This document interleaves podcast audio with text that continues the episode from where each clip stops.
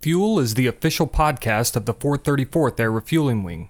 Join us for airman connections, leadership insights, mentorship, and happenings mixed with some fun and humor. Please understand that the views expressed in this podcast are not necessarily the views of the U.S. Air Force nor the Air Force Reserve, and no endorsement of any person or business is ever intended.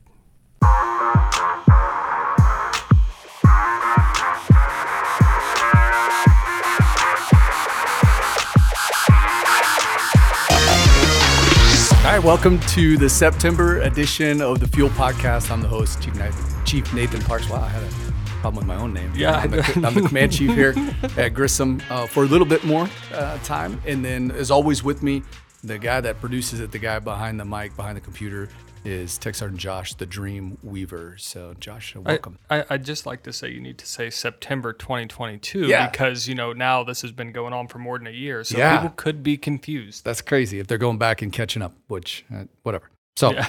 A lot of free uh, so let's talk about this September UTA jam packed, right? So uh, we've got a commander's call on Saturday. Uh, we got the fitness program stuff on Saturday afternoon. So if you're participating in that, and, and I will tell you, a lot of people I think had some reservations about the the fitness program. So we're offering that to really anybody that wants to go to it. But if you are setting if you're non-current or you've been on a failure then uh, you need to go to the program. And we've got some we put some phenomenal resources out there to, to help you through this time. And it's a lot of fun too. So we, we get to jack around a lot and have a lot of fun and exercise. So uh, the job fair we're having a job fair. Uh, it's to find out about some new positions find figure out how to be you know go from e to o just different positions that are out there there's a 9-11 ceremony on um, sunday and so uh, look in, there should be an email out about that. So check into that. And then also the new chief, command chief, the guy that's going to replace me, he'll be way better than me. So I was the first AGR command chief. So anytime anyone's the first, I'm always like, you're the first, you're the worst, you're the best. So, uh, uh, so I was the first and worst uh, AGR command chief that you guys ever had. But uh, Chief uh, Brian Jensinius is coming to us from McGuire, and and he'll be on base. I'll be walking him around. So if you see us, please uh, stop and shake his hand. He's a phenomenal dude, very approachable. Um, so, uh, and then we have the October UTA is right around the corner. So some things that you need to get taken care of this UTA. If you plan on doing the family day, is your lodging. Uh, make sure that uh, all of that is squared away uh, with lodging. And then also October starts a new fiscal year for us. So a lot of outstanding vouchers and stuff. And, and so a lot of that money that's out there, we can't recoup if you don't file a travel voucher. So uh, make sure that you don't have any outstanding vouchers if you went TDY lately or or anything like that. Let's let's really get after this readiness and uh, making sure that we are uh, capable airmen that uh, are taking care and accountable uh, for our own actions. So let's have a good UTA. All right, so here we go. September UTA. Uh, 2022, and this was my last UTA, and so uh, things are a little bit different this time. I was asked by the historian to do an exit interview. And so uh, I said, how about Josh just do the exit interview with me on, uh, on the podcast? And so I'm usually asking questions. We'll see how quickly you regret this. Yeah. And so uh, uh, you, Josh will, or, you know, the, the dream weaver will be asking me uh, questions and, and we'll see how it goes. So, Yeah, so I've sat in on a couple of these, I, maybe just one. Um, I don't know that it was necessarily an exit interview. It was more of a historical interview. Mhm. Um, I sat down with uh, Brian Knowles, the historian, and uh, a lot of times, actually, I guess the only time I've seen it, making it sound like I've done this all the time, like I'm the historian. Um, he just asks the question, and then the person gives an answer. There's no, uh, not a whole lot of back and forth kind of conversation. Uh, so I would say that we change that up, and there should be some back and forth conversation because I'll feel Absolutely. awkward just over Yeah. here asking, "What do you think about?" It'll be weird. for sure. So, um, all right, well, let's get started. And this is, uh, I guess from the from the start here. So, you show up here August of twenty one. No, so November Holy smokes, I'm way off. November of 20. It So I've was been here two years. Yeah. Yeah, Well, time flies when you're having fun, right? that's So right. I just- so I love yeah. my first UTA was actually September of um, the first time I came to Indiana was September of 2020. Okay, so we'll go September of 2020 then. Mm-hmm. first time out here. Um, what were your first impressions of Grissom, like the the people, the facilities, uh, surrounding area? Yeah. So uh, my wife and I actually, when, when I ran into to Chief Marion at a a DT board, and and so he was saying that he was going to retire and they were going to advertise the position eventually, blah blah blah. So I told my wife, and we started thinking about it, praying about it, and and so neither one of us had been to Indiana, and so we said, hey, before we can really make an educated decision, we probably should go to Indiana. And so we took a vacation, if you will, from Las Vegas. so we flew from Las Vegas to Indy and then uh, drove up and stayed here at Grissom for a few days. And not an official visit, not anything else. We just, I walked around base. I just found random people, asked them questions, um, just talked to them about the base, how they felt, different things like that. And then uh, we, you know, went to church in town here at a, at a, a local church and tried a couple different restaurants and kind of looked around at the housing market uh, to check it out.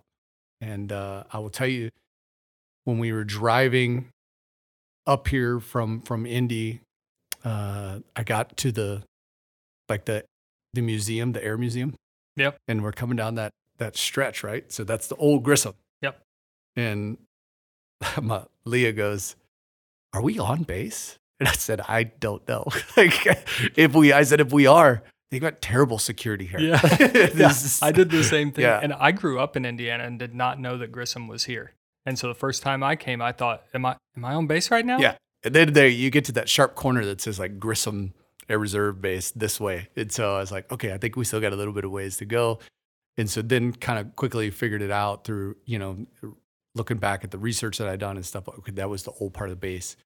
This is this is the uh, the actual active part of it. And so uh, came in and you know the I I stayed in the the chief suite here at on uh, base, which is what, what's that like?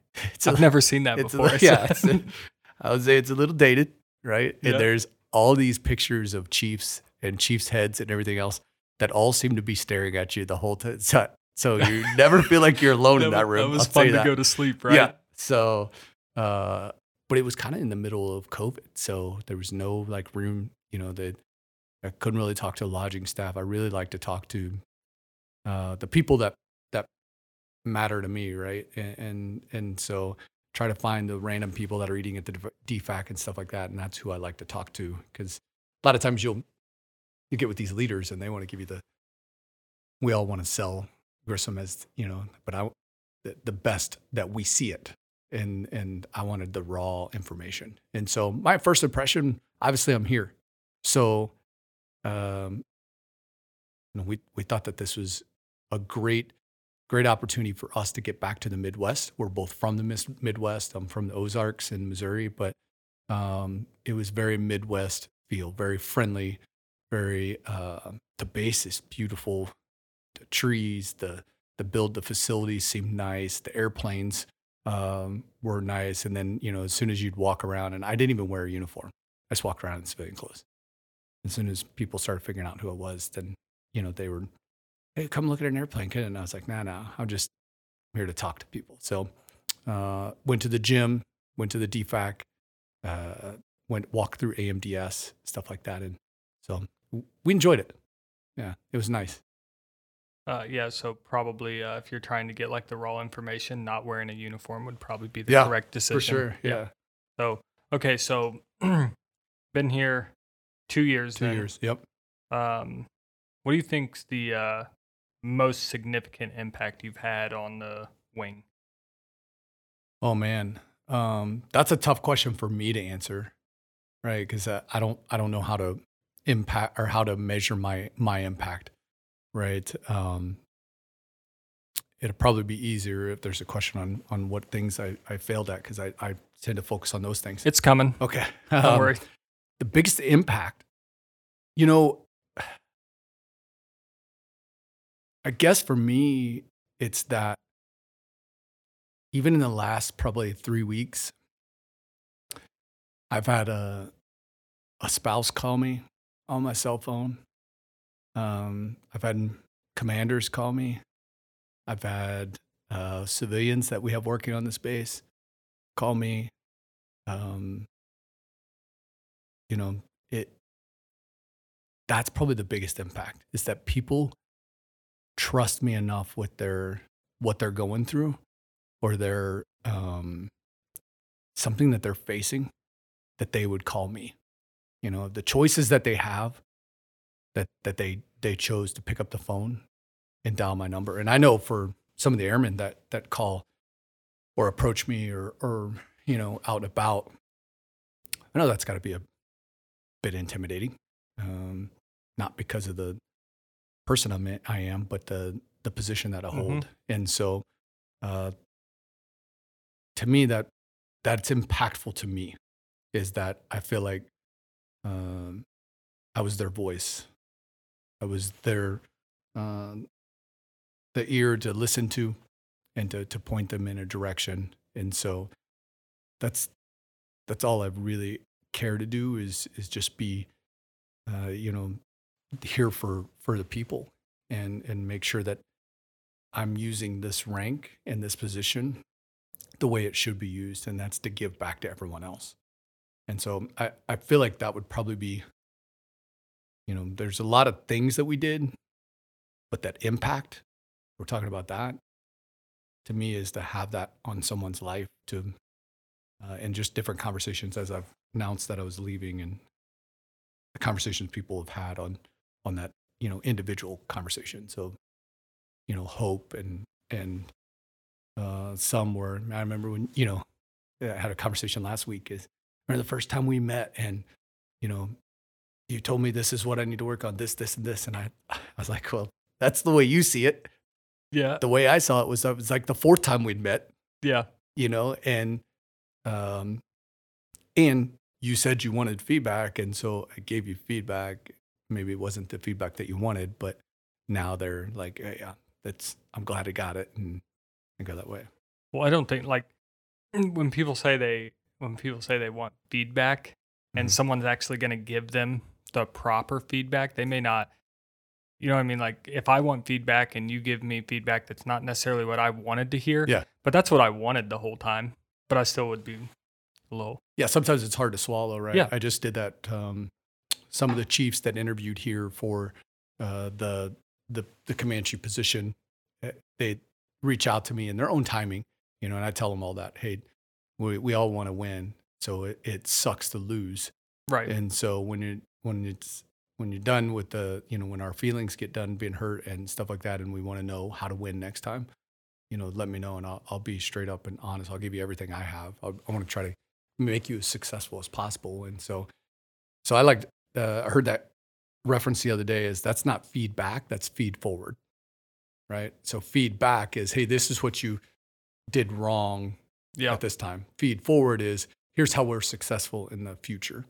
And so I've tried to focus more on that on hey, let's not look at what we did wrong in the past. Let's what can we do to make things better in the future? I like that. I haven't never even thought about feed forward, but Yeah. that's um I think that's what we're all kind of looking Yeah, for. looking more want- for feed yeah. forward than feedback. Yeah, Like can't I can't can't fix Can't what I screwed it. up. Now, Yeah. if you're pointing out something that I didn't realize I screwed up, I think Colonel Kuhn's the one that says is I don't mind offending people. I just don't like when I don't know that I did it. Right? Right. Yeah. So it's like, you know, tell me if I offended you or tell me if I screwed something up. Yeah. But then also tell me how, I can don't fix- screw that up in the future. Yeah. Um, this is, uh, I, I suppose this is kind of along the uh, the same lines. Uh, what? How do you think? How do you think? uh, So we, there's been a lot go on in 2 Mhm. years, a whole lot. Uh, probably COVID's probably the biggest thing. Vaccine rollout. Um, that was a big deal for a lot of people, but there was a lot of other stuff that we had going on. Uh, what do you think? What do you think people here will remember about you? And you cannot say the podcast. Yeah. there's so only the, like thirty the people podcast. remember. yeah. I hope what people take away is that, um, again, that I listened, right? The only reason why we do this podcast is because as I was walking around talking to people, and I started realizing everybody's got a two to three hour drive here at least, you know, five to six, you know, even sometimes more. And then I'm talking to them like, what do you listen to? You know, and what kind of music you listen to? Because that always interests me. And most of them saying podcast. I was like, well, we did podcast. Would you? Yeah. So hopefully that's kind of the same line. I know you said I can't say podcast, but I hope they remember that I cared about them, um, that I fought for them. There was a lot of times where uh, I was in pleading arguments with with Colonel Pemberton about a certain situation or situations or people that I didn't necessarily. That's not how I would have done it. But I, I my job here was to be the voice of airmen, Right. and, and to to fight for for airmen. And so, you know, I hope that that got relayed is that everything I did was my intentions were for the good of airmen, uh, to make sure that uh, they come out here and they feel valued, um, that they they know that they're wanted out here, and and that they understand the impact that they have on on this world and and on freedom. And so uh, I hope we did that. I hope we captured that in some um, You can say podcast, I yeah, guess. yeah. I, I, I hope we captured that in some some you know briefings, some um, some speeches, some Just uh, interactions. interactions of just you know uh, uh, again people I think have let me in on more stuff because I'm leaving, but even some of the text messages of some meetings recently that I've had with people that I don't know. I thought, man, that was a pretty tough meeting, and then they text someone of, hey, that guy really cares about people. Like I really thought that, you know, he would go this direction, and when we talked to him about the airman's needs and and he cares, and so I do. It's it's hard to put a lot of emotion into this, uh, a lot of a lot of heart and, and emotion into it. yeah. All right. Well, I told you it was coming. Yeah. Uh, what what do you think? What do you think your biggest failure was? Uh, so me personally, man, that's tough. Uh, the biggest one, I think there was a lot of failures, a lot of things that we were dealt. You know, I don't like the fact that uh, we we handed out um, discipline for for COVID vaccines. I don't like the fact that we asked people to maybe go against what their religious beliefs were, or that um, you know uh, that that maybe even some people were swayed by some disinformation and some misinformation. I don't like the fact that that people thought that, um, you know, that this was Colonel Pemberton and I's idea. Like, you know, there was a couple people last time we went into mass, they were like, "Well, what's Colonel Pemberton thinking?" I'm like, "You think this is his idea? Like, you think he's sitting around like, how can we really jack with people? Let's put them in mask again. That Yeah. sounds fun." Yeah. Because Um, I'm sure you guys enjoyed being in them too. yeah, I freaking hate them. But uh, um, I think my fail- my biggest failure was when I rolled in. Uh, I got hit pretty immediately with some um, from Fourth Air Force and and just where we were at with some DT boards and stuff like that on on how far behind like our EPRs were, where IMR stats were at, uh, some other things, and I rolled in immediately on that. And change moves at the speed of trust, right? And there's two things that people don't like. One is things staying the same, and the other one is change. And so I know that me coming in, it, it already probably got people on edge. But I would say that me jumping right in and rolling into fixing problems, I broke my own rule of, you know, I've tried to build my leadership off of no one cares how much you know until they know how much you care. I didn't have an opportunity to show people how much I cared about them before I started jumping into these are things we're going to fix, and I know how to fix these things. And I don't think people take it as well that route. So I think my biggest failure was probably that early on of just jumping right in um, and saying, "Hey, this is this is going to change, and it's going to change, you know, right now." You think that had a lasting effect? Yeah. So, it- so there's certain people that I know, um, and there's certain squadrons that I know. Uh, there's nothing that will unite a group of people more than a common foe, right? Right? So you could be a, uh, so you're a, a Colts fan, you know, and I'm a Chiefs fan. But if we have the same team that we don't like, well, then we're we're together, you know. Yeah, Yeah. Patriots. Yeah, exactly. Sorry. So yeah, any- yeah, that's my two favorite teams is uh, the, the Yeah. Chiefs and anybody playing the Raiders, right? But so, yeah, so um, so I know that that part of that helped the wing was part of me being the villain uh, in some areas helped unite them to a way that they weren't before. How hard is that to accept though? Like for you, Yeah, that's difficult.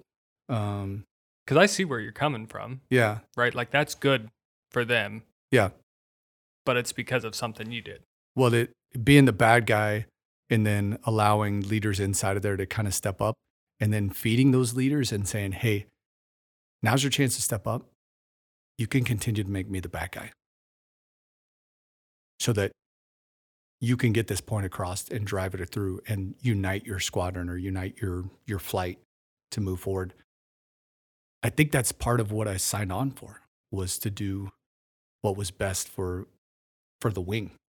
And that means that sometimes I have to be the, the common force that, you know, the common enemy um, that people, people jump, jump on.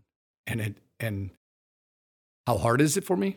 Uh, it's really hard because I, I take it all personal. You know, there's, uh, there's a couple people in my career that have um, really driven me to to challenge myself, really driven me to to push uh, push things a little different, to look at things differently.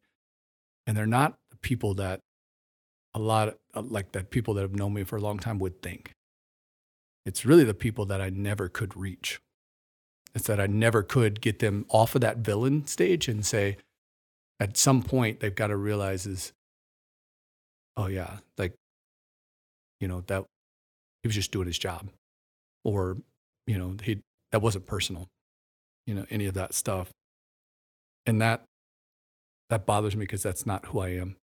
You know, I want to, you know, my my personal life um, goal is what I think is for a day for in the day of the life of the Nate Parks. For my day to be successful, I have to make a positive impact in someone's life in some way. And so that may mean it's the the lady that's at the checkout store and you hear Colonel Wiltsey talk about this all the time is like you meet three best friends at the at the grocery store in the line is I it is it's hard for me to think that that God has blessed me this much and I'm just going to live every day and not try to impact somebody else in a positive way. And so when I feel like I've negatively impacted someone, it it really it really bothers me. Um, but I also understand it's part of the job. And so, you know, for me, when I lay down at night, that's a lot of times what I think about is okay, how do we make a positive impact today? And and how do we do better tomorrow at it? So um, yeah, so I guess the biggest failure. Well, so it, it's what you you would see as a failure, and I'm, and and other Mhm. people would probably classify it that way too. And but you've got the good and the bad from it. Yeah. Would you have done anything different? Um, yeah, man, I'd always do stuff different, you know, hindsight.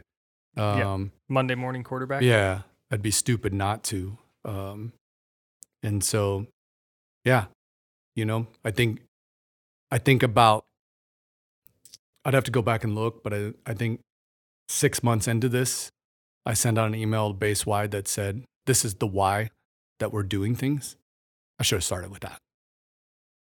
Should have started with the why and not the, this is the, the thing, right? These are the things that we needed to do. Should have started with, this is the why that we do things. And I think it would have had a different impact. So, but I, I also think there's two people that committed suicide while I was here. And and that uh, those those two names set in my wallet before I hand out any business card to anyone with my name on it. That's the sticky note that I see first is their two names. Um, because I, I feel like again, my job's to make an impact. How did I not make an impact there? And that's just how my that's how I operate. And, and that's that's that's the pressure I put on me uh, and the, and the how serious I took this job. What um, like you're talking about your impact on other people? What impact has Grissom or the Wing had on you? Positive or negative? Yeah, so huge, huge positive impacts, right? So my son is going to college here uh, in Indiana, and and uh, he graduated from here, you know. So there'll always be those pieces. But I think the people of Grissom, as I, as I walk into this new position, the big pieces that I look at now is, hey, I want you to, I want you to be good at two things. Number one is I want you to be good at your job. Whatever your AFSC is, I want you to be good. I want you to be credible inside of that. Uh, I want to see how credible you are. Like, I want to know if you're, um, you know, this, I'm, I'm an aircrew dude, right? So, you know, it was, you, you became, you know, for here, you were a boom operator. Then you were a boom operator instructor. Then you were a boom operator evaluator. And then I want you to, to be reaching out and inside of that, that boom operator and be how can you go to test and evaluation? How can you be the guy or gal that is, is trying new things that they want to, hey, let's, let's give it to this person. Let's, and so it's the same way with, you know, the maintainer is you're at that three level, you're at the five level, you're at the seven level, you know, how do you get to that nine level? How are you, how are you on that cutting, cutting edge? How are you innovative inside of your career field? How are you changing the scope of your career field? Are you leaving a, a mark on that? And then, uh, and I think Grissom taught me that in the fact that it was one of the pieces that when I came here is everybody talked about is um, you know, we have we're the best KC 135 wing out there. And it was true. And I saw that. The second piece that I would tell people that are, you know, probably, you know, it, it changes for different ranks, but the impact that they had was, I think I, sometimes when I did that in my career, is I missed out on how I could have made an impact in the wing. And so um, Grissom really opened my eyes to that too. Is just you don't doesn't take a position for you to have an impact in the wing. Just takes opportunity. And so it's one of the things that we continue to try and try to do is provide more and more opportunities for people to make an impact in the wing whether that's in the diversity inclusion, whether that's in the, the Spark Cell, whether that's in top three, Rising Six, you know, the the Family Day. Um, I mean, you you name it, the career fair, fair the we want to give you an opportunity to make an impact here and make a name for you in this wing. And so, you know, Grissom really brought that around uh, to me because I saw people in this wing even that were some of the best I'd ever seen at their jobs, but no one else knew them on this base. And it's like we're way too small of a base to for, for you not to be known, for your impact not to be felt across this base. And so, um, but it also reminded me that I've said this since you know, I joined. So crazy thing is, is Oh, is today today the day? two days ago, Two days ago? 26 years ago, two days ago, that I, I left for basic training. And, and I said it then when I got in basic training is, and I would look around and I'm like, hey, where's everybody from? Right. And, and everybody would say a big city. Right. So if you, if you were there, you'd be like, I'm from Indy. Right. And then the only reason why you said that is because nobody knows. Daleville? Yeah. No, Yeah. you, people from Indianapolis or Indy don't know Yeah. Daleville, right? and I'm, you know, if people ask me, is I'm from Kansas City. The only reason why I say Ozarks now is because The show. the show Ozark, yeah. right? Because if I said I'm from Warsaw, um, people are like Warsaw, Indiana, no, Warsaw, Missouri. But what I realized was that the military, and you look at the leaders that are in the military and stuff like that, it is ran by small town USA. It is it is a bunch of people, and I have a theory behind that is, and it and Gr- Grissom reminded me of that. The reason why is because when you grow up in a small town, it's a little different now with Amazon and everything else, but when you grew up in a, in a small town, you had to figure out ways to fix problems. You know, if you were out bucking hay or, or you know, working on the cattle farm or mending fence or, or you're out doing whatever, working on cars, doing whatever you were doing, you had to figure out a way to, to fix those things without jumping on a computer, getting to Amazon or getting to whatever. And so we, we created a bunch of problem solvers. And there's, there's some full of them. I mean, it's just, it's crazy uh, how, how many people here just can innovate and, and solve problems. And so, yeah, that's, it was a great reminder of the, what the Midwest brings to the fight. What do you? Um, we're we're pretty short now, right? What, like a week, I got 15 days left. fifteen days? What do you um, what are you gonna miss uh, most? Don't say the food. Don't. yeah. What am I missed most about Grissom or Indiana or what? well, uh, yeah, hmm. is is Grissom your guys' first time ever being in Indiana? Yeah. All right, well then let's go. Well, how about we just do both? Yeah. Because there's a family aspect here too. Right. Um, so, what I'll miss most about Grissom is I felt like I could walk around the space and know everybody. You know, know stories, know lives, know, you know, whether somebody's wife just had kids or somebody's husband just got a new job or, you know, somebody's factory uh, that they're working at, their, their husband's factory is cutting their hours. So they're out here you know, making a little money on this side to where they can help pay for those things. Um, you know, kids and sports, and I'll miss that. Um, You're going to a big city. yeah, so going out to, to DC, um, but we, we bought in a small community.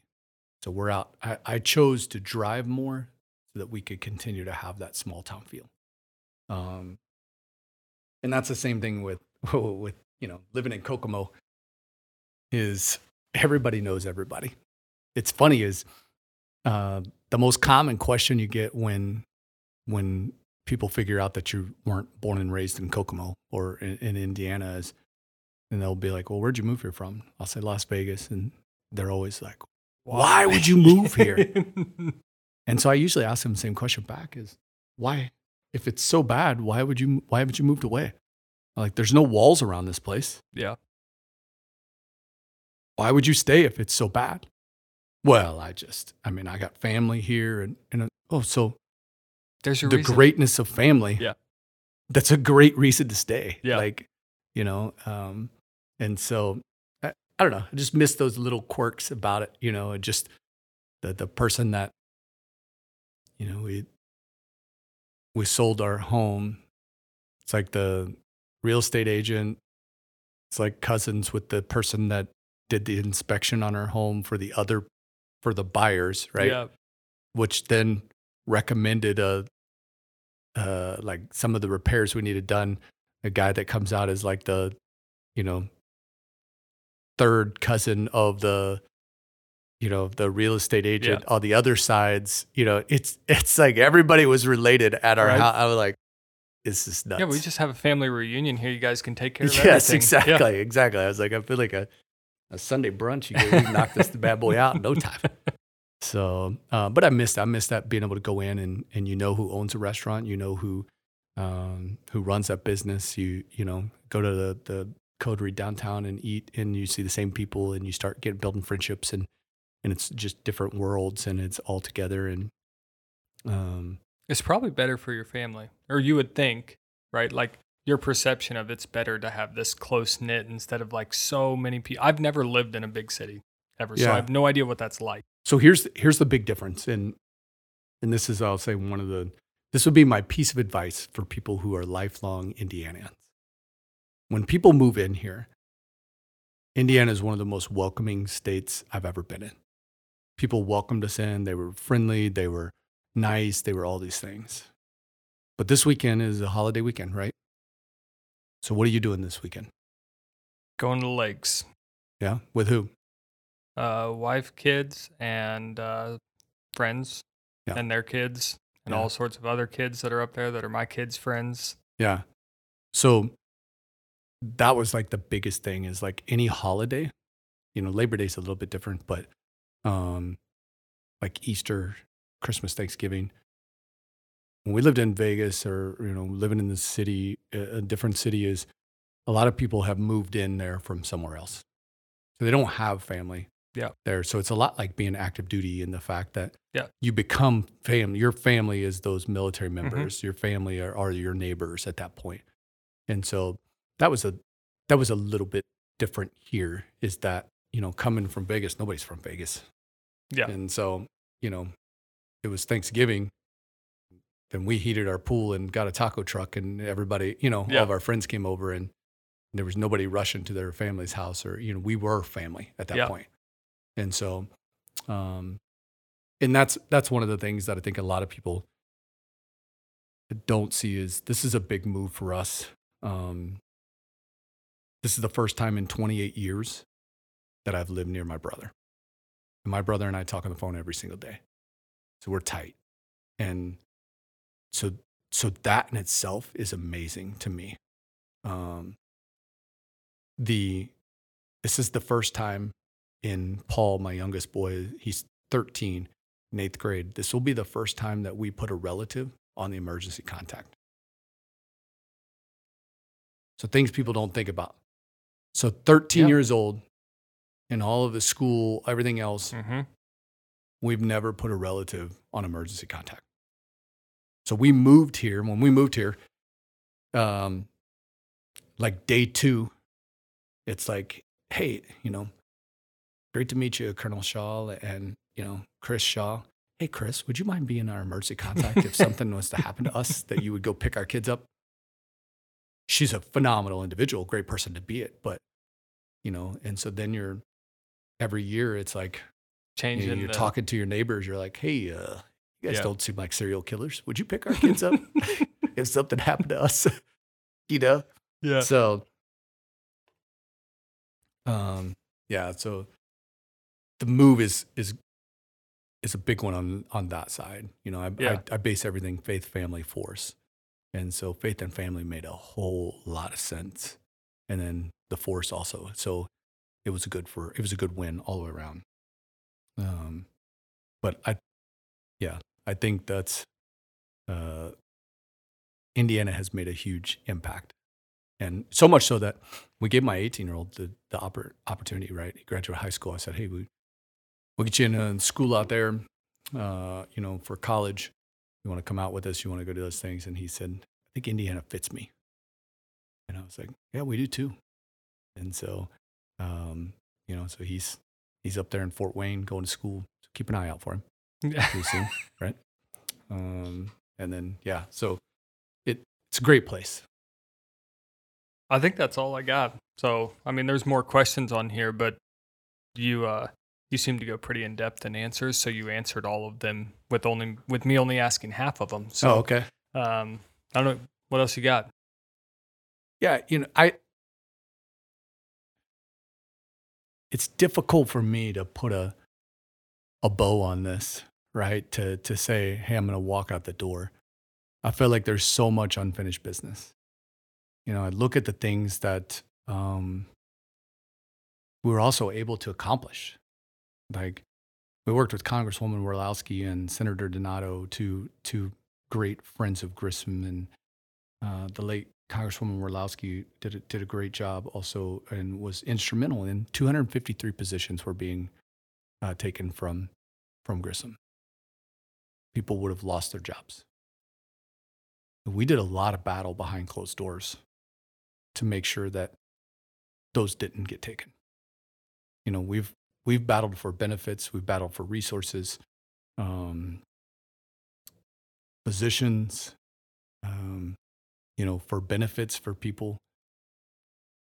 We've seen a lot of a lot of wins and uh, a lot of a lot of pieces that are maybe still on the on the table to see, you know, whether those things are, are going to happen. You know, I'd love to still see, you know, I wanted to get a coffee shop. I wanted to convert Chalks into a coffee shop.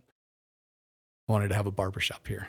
You know, for I wanted a barber to be on base when on Friday and Saturdays of UTA to where someone could just get their hair cut here. Um, we got the food trucks here. We got one. You know, the, the idea was that we would have rotating food trucks, but we've we've settled that for one. good. Yeah, and he's he's delicious, right? And and uh, you know, I feel like we're bringing sports stuff back. We're gonna do a, a Commanders Cup and to where people can compete against each other and and everything. But it's it's hard to tie things up. I feel like more and more people are getting recognized for the great work that they're doing.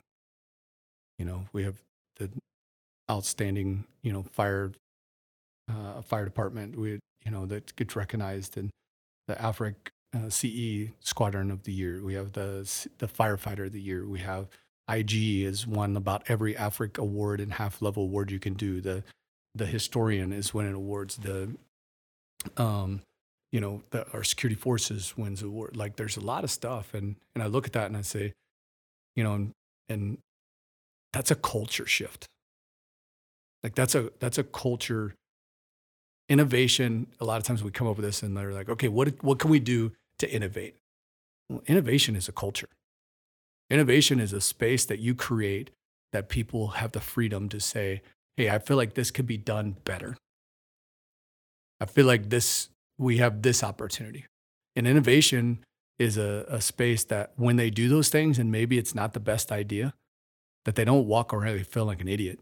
They walk away feeling like their their voice was heard and that they had they need to go back to the drawing board. And they want to go back to the drawing board because you've inspired them to go back. And so, you know, walking around and seeing more and more of that, seeing, you know, the fact that Chief Cassidy wants to keep showing up here. Uh, I, t- I take a lot of pride in that. Um, but I also know that there's a lot of, lot of unfinished business. You know, uh, there's childcare was a big one that I wanted to get. I wanted to get across the finish line. I think it's unacceptable that we have any airman that comes out here and worries about their children during the UTA, like where they're going to be at, who's going to watch them, any of those things. I just think it's unacceptable. We're, we're asking you to put your life on the line to defend freedom, and we can't provide you a safe spot for your children to go. I, I take that square on the chin. Like, and, and I've worked hard and, and I've worked hard with, with Senator Donato and, and Stacey Pennington and, and a lot of resources. And I think that will come to pass, but it'll be for the next guy, probably for Chief Jensenius, right? Um, you know, I, I look at, there was an airman that I talked to and, and she continues to impact my life because a lot of the decisions I make, I think, think of the conversation that her and I had. And a pastor in the hallway um, and of a building and, just said, Good morning. It's on a UTA. And just the response, it felt like there was something more. So I pulled her aside, said, Hey, can we have a conversation? Like, seemed like there's something, something bothering you. She goes on to talk about how um, in a battered spouse's shelter with her kids, um, about how she was in the hospital because her husband, you know, beat her, abusive. And I listened to this story and I said, hey, you know, you, we can, we've got resources. You don't have to be here. She said, This is the safest place I get to go every month. And, and so those stories come in time and time again. People of, I mean, you and I have talked to people that that this is not the country they grew up in. Yep. And they talk about their childhood and and facing repression and facing, you know, the government tyranny and all these things. And they were like, I just want to serve a government that allows freedom. And to hear those stories, you know, over and over again here. Um, and we've tried to feature some of those. You know, there's a guy right up the road that was, um, he's a guardsman in the ar- he's an army guardsman, Indiana army guardsman. Is in Iraq doing a normal tour and that he gets told, "Hey, pack your bags." Okay, they're like, "We're forward deploying you." Like, what? I'm a doctor. I'm like, huh, why are you forward deploying me? You know, like my my work's done here. He shows up at this location that he doesn't even know where he's, you know, at. Um, and he becomes Saddam Hussein's personal doctor for the whole time that he was in captivity till his death. That dude walking around, you know, he's he walks on this base. Like it's there's story after story of phenomenal people that are resilient people that continue to push forward, that continue to want to serve, that that continue to want to come out here after. I mean, we've faced, four wheeler accidents, motorcycle accidents. We've faced, you know, deaths and complications from from medical procedures and, and you know, uh, cancer and I mean, you name it. And and we faced it, and I am continue to be inspired by those people that come back and they're like, I still want to serve. And then we got other people that the first bit of adversity comes and they're like, I'm done. And it, it takes all of us, you know, to, to figure out where we're at on that spectrum. It takes all of us to say, all right, I'm not doing this because of my supervisor. So if I have a bad supervisor, I'm still going to do this. And I'm still going to do a great job at it. So I've been there.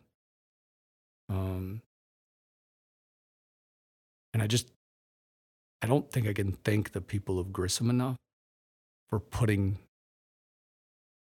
that message so deep into my heart of seeing, you know, the airman chins over in um, Aerial Port that he's a first generation American, you know, born in China, and looks at the PRC and says, I don't want anything to do with the People's Republic of China. Uh, I want to serve a country that's free. So next month, he's going to get his citizenship. And it, to me, it just, it, that kind of stuff, I'm like, how can I not, can, how can I not serve? How can I, you know, how can I not stand beside these people in front of them, behind them, go before them, whatever, whatever they need?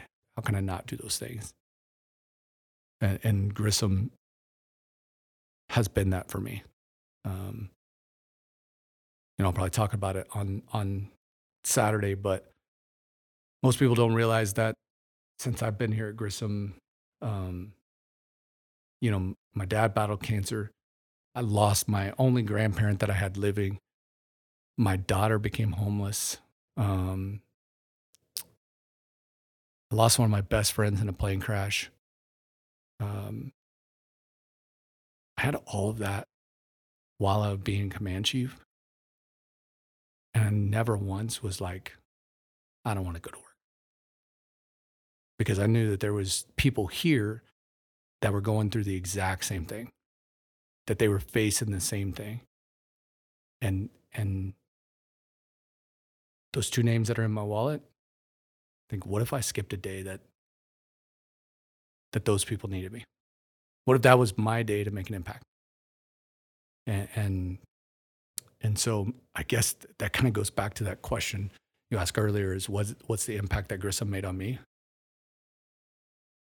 I always said it um, I've always tried to live it to where I will treat people like the res- the respect that that they deserve, not what they're earning that day, but the spec because I don't know what they're going through. And I, I got to live that day after day here um, and finding people that were going through some horrific events and people that were going through some freaking phenomenal events. You know, getting picked up for jobs that they never thought they would get picked up for, you know, getting promotions that they never thought was going to happen. Like we got to share and all that stuff. And it's just, there's no other job that I've ever done that's that's like this because you got 1,451 people. Um, you have 1,451 families. Uh, you have 1,451 friends. Uh, and I've told Governor Holcomb this and, and Senator Donato and, and Congressman Orlowski is, if possible, I believe that Governor Holcomb would try to mass produce uh, freedom and try to bo- bottle it up and sell it from Indiana, right? Like made made in Indiana, right? Like I told him, I said, I don't think you can produce it, but they're definitely manufacturing some patriotism around here. And we were just at lunch, Colonel Pemberton and I, and and I can every person that came in stopped at our table and said, "Hey, thanks for your service. Thanks for your service. Thanks for your service." And I'm just like, it, it's just, it's phenomenal. And so, uh, I said, thanks, you know, for this being your state. Um, you as a representative of Indiana, I don't know if they're happy about that or not. Well, that's, that's yet to be determined. Yeah. Yeah. You as a college athlete from Indiana. uh, man, thanks. Uh, and, and thank you for giving me this opportunity never had a mic like this in front of my face. Neither have and I. I. And I, I came to you and said, I got this crazy idea. And you said, well, let's figure it out. Um, and so thanks for letting me be innovative. Thanks for providing that, that culture. Um, you know, thanks for, like there was a lot where I'm like, let's do this on social media. Let's do this on social media. It's like, okay, we have AFIs. It's something we got to follow but you could create your own social yeah. Like, okay, yep. yeah, let's do that. Yeah. Um, uh, thanks for your friendship. Um, and, and thanks for allowing me to do this and, and hopefully we reach people and impact people. Thanks, Chief. Yeah, appreciate it.